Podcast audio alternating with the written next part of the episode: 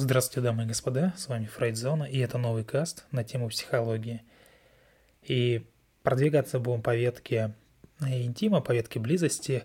Я заметил, кстати, что на платформе, на исходе, куда я выкладываю, количество подписчиков немного подсократилось. Я это связываю с тем, что тема, она, конечно, актуальная, но, скорее всего, не коррелирует, не коррелирует с пониманием других слушающих людей, то есть в разрез их представления это все не вклеивается, они, естественно, все отписываются, потому что э, в этих кастах много сложного, много нудного, много непонятного, нет ничего такого, чтобы вызывало какой-то вау-эффект, э, ну и так далее, то есть э, скучновато, для многих эта информация скучновата. То есть, ну, такие люди, они просто не имеют, не имеют возможности, не, не имеют умения, скорее всего, даже выделять что-то полезное для себя, как-то это применять. То есть, где-то в разрезе их понимание этого мира не сходится, они такие, а, ну, как бы, типа, фигня, там, отпишусь. Но на самом деле мне как бы без разницы. Точнее, разница есть, это печально, но, тем не менее, я буду продвигаться дальше. Так как тема актуальная, в ней бы надо разобраться по-хорошему. И без учета вообще какого-то субъективного воображения, все вообще размышления какие-либо там специалистов и так далее по эволюционной психологии на тему выбора партнеров, о чем я говорил ранее, они по большому счету какие-то бесплодные. Вообще, что можно сказать о выборе партнера? Как вообще можно объяснить критерии отбора людьми друг друга? Как вот так получается, что одни люди выбирают других. Можно ли вообще выделять характерные модели поведения в этом процессе? Вообще, такие вот исследования на эту тему, они показывают, как правило, человек ищет людей, похожих на себя. Или он старается найти идеальный образ себя. Чтобы, знаете, так вот обложить себя вокруг самим, ну, то есть такими же людьми, как ты.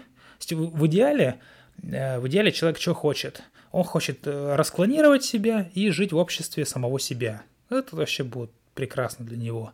К сожалению, так сделать невозможно, поэтому он ищет какие-то э, такие вот э, таких людей, которые так или иначе от, откликаются, э, то есть черты характера откликаются на самого этого человека, да?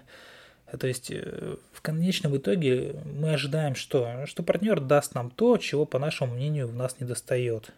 Да? То есть что-то общее находит, и, естественно, в партнере вот это общее у него будет чуть больше, чем у, у человека, да, у исходника, и он будет как бы это брать, забирать. А мы взамен что-то ему отдадим, опять же, да, что-то там схожее. Как бы вот такой вот обмен. Схожестями происходит. Кроме того, на подсознательном уровне люди, вероятно, э, ну, они узнают в другом свои отвергнутые, непризнанные или там нежелаемые черты.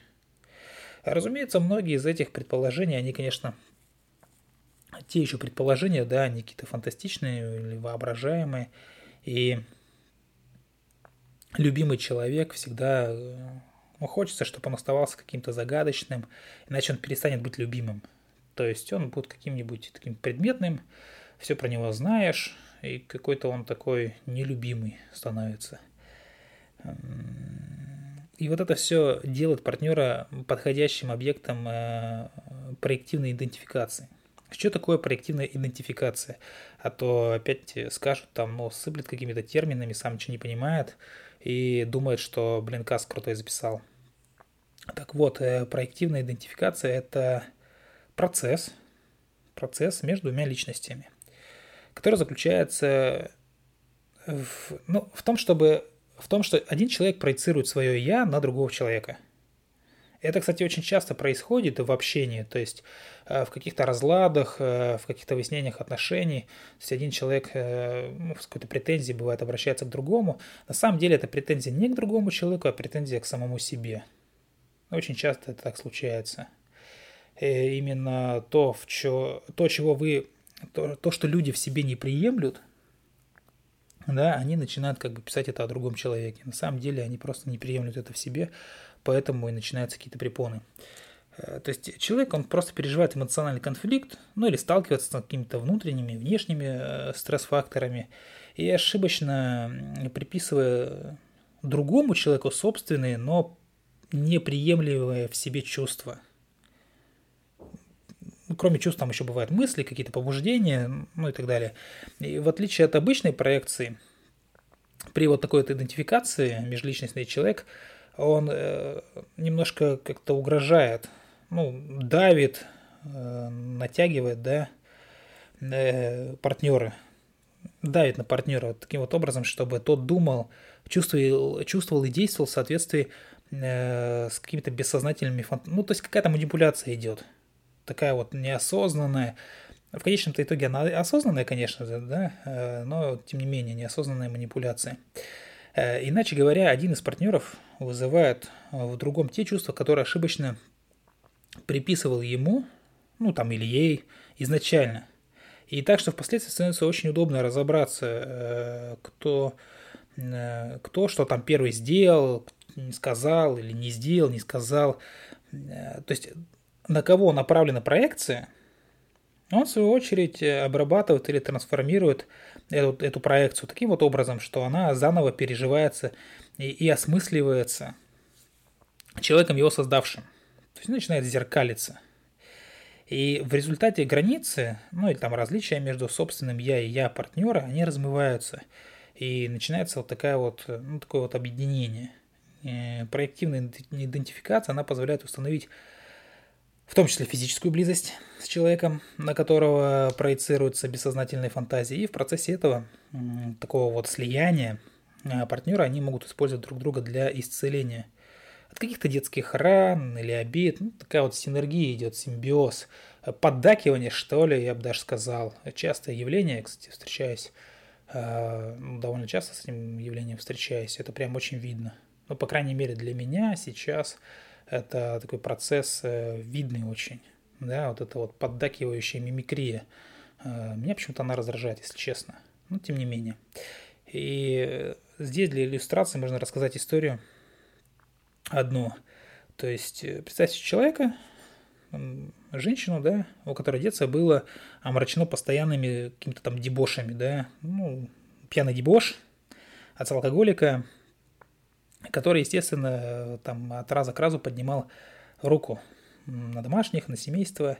И вот она, она хорошо помнила, как отец, который там напился, да, он приходит в ярость. Он приходит в ярость, избивает мать. И, и вот маленький ребенок, он, он теряется, не знает, что делать. И в этот момент она чувствует себя совершенно беспомощной. Ей, казалось бы, и хочется как бы и отца осадить, да, чтобы он, ну, не поднимал руку на мать, и, и как-то мать защитить, и, и в то же время понимает, а что она может сделать, она такая маленькая, там, сама там беззащитная, э, может ей тоже там прилететь знатно. И как только такой человек дожидается возможности вырваться из этого капкана, из отчего дома, если его вообще так можно назвать, э, такие люди, они попадают в ту же ловушку. Почему? Потому что выходит замуж за такого же алкоголика, короче. За такого же алкоголика, за, за такого же человека, который склонен там к насилию. Почему? Она просто берет и проецирует. То есть она выбирает похожего на отца мужчину, да, проецирует на него вот это вот ненавистное поведение отца, ну или свое собственное ненавистное поведение. И в конце концов партнер, он, он признает в себе ожидаемое качество, подсознательно, да, то есть приписали ему, он их как-то принял подсознательно и стал, и стал, что называется, соответствовать этим качествам, да, то есть э, слепило из того, что было, и вот давай, э, делай то, от чего, от чего от тебя ожидают. И стало быть, он начинает действовать соответственно.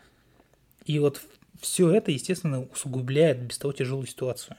И таким образом женщина, она бессознательно сделала, на самом деле сознательно, по большому счету, если прям вообще там супер глубоко копать, да, то есть она хотела этого реально, да, ну, то есть не, не то чтобы хотела реально там сидеть, там рассуждать, да, мне бы сейчас мужа алкоголика, нет, конечно, не так, но она вот эти действия, которые делает, она понимает, в конечном итоге она понимает, что она делает. Она хочет провалиться. Такие люди, вот, что называется, сценарные, да, они хотят провалиться в свой сценарий, и там комфортно, там удобно, этот мир понятен для них.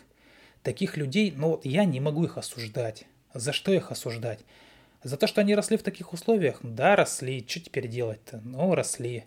И они, они тянутся в, в эти же условия, потому что в этих условиях они росли, в этих условиях им было все понятно, в этих условиях они умеют действовать, ну, им кажется, что они умеют действовать, да, и поэтому, как бы плохо ни было, для них, конкретно для них, там хорошо, да, там, там родной дом, что называется, там все родное, все знакомое, поэтому так и происходит, то есть, На, конечно, на контроле этого все не хочется.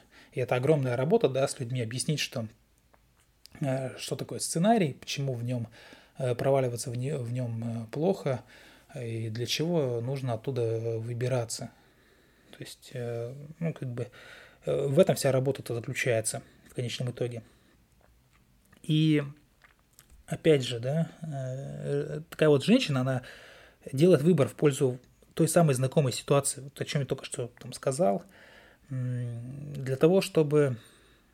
Но она, наверное, хочет исправить, исправить свое прошлое таким вот образом, да, постараться как-то подправить болезненное прошлое, те вот ситуации, естественно, таким образом ты не подправишь, но человеку ведь не объяснишь, поэтому такие вот решения приходят на ум.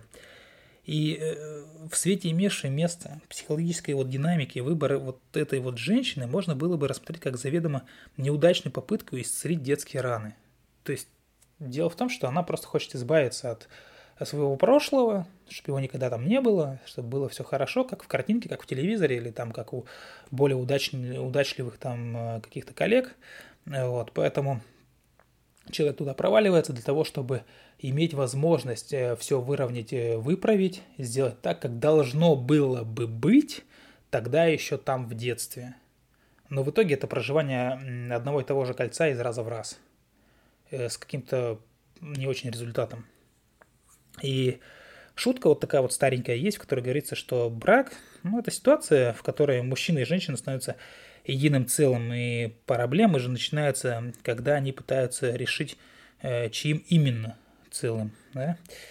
Партнеры заключают какое-то соглашение, оно может носить, это бессознательно, как правило, соглашение, оно может носить невротический характер, может носить эволюционный характер, такое тоже может быть, но тут дихотомически сидеть делить не надо. Многие любят эту дихотомию. Ты невротик, ты не невротик. Все. То есть у них мир поделился. Не обязательно все так. В конечном итоге, наверное, каждый, вообще любая личность, она так или иначе невротическая в каком-то контексте, в каких-то определенных ситуациях. Кто-то просто больше, кто-то меньше. У кого-то больше смешения, да, у кого-то больше количество сценариев, у кого-то чуть меньше. Те, кто говорят, что они не невротичны, что они здоровые, на самом деле, скорее всего, это не так. Это не так. Но это мое суждение, бог бы с ним. И в первом случае, вот здесь вот, да, если это невротический характер, то есть вот этот бессознательно принятый договор, это цель. Цель является сохранение существующей проекции для борьбы с общими тревогами, ну, порешать какие-то общие проблемы, заиметь какую-то поддержку. То есть один из партнеров, ну, в случае вот с таким вот алкоголиком, да, с такой вот ситуацией, отец алкоголик, там муж потом алкоголик, один из партнеров, он переживает эмоциональный конфликт, ну, или сталкивается с каким-то внутренним или там внешними стресс-факторами, он переносит собственные, но неприемлемые в себе чувства, побуждает, ну, какие-то, побуждает мысли, в том числе там на другого, да, и тот другой принимает их как данность. Таким образом, оба партнера вступают в своего рода э, невротический сговор. То есть один человек себе там напридумал, забрал с прошлого, хочет снова пережить, на, налепил это все там на своего партнера, как-то, да, там э, подрезал, подровнял, обрамил, сказал, что во, держи, это теперь твое, давай с этим работать, давай с этим справляться вместе. Вот, вот как это выглядит. И когда двое людей находятся в постоянном тесном контакте друг с другом, их мысли и представления неизбежно подвергаются взаимному влиянию. Еще раз говорю, вот это вот симбиоз, вот это вот синергия, вот это вот вечное поддакивание, да, оно, естественно, не всегда конструктивное. Порой оно, наверное, даже больше деструктивное, чем конструктивное. И в результате чего нормальные отношения иногда переходят в стадию двойного психоза. Одному плохо, второму, второму тоже плохо. От того, что второму стало плохо, первому становится еще хуже. От того, что первому стало еще хуже, второму стало еще... И так до бесконечности, так до абсолютного какого-то там дичайшего расстройства. Вот. При котором, опять же, бредовые идеи, еще раз повторю, от одного из партнеров они принимаются и повторяются другим, отчаянно желающим верить, да, тут он верит в своего избранника, там, избранницу, и постоянно поддакивает, там, да, ты как всегда прав, да, вот ты правильно считаешь, я вот тоже так считаю, ну, это второй так поддерживает.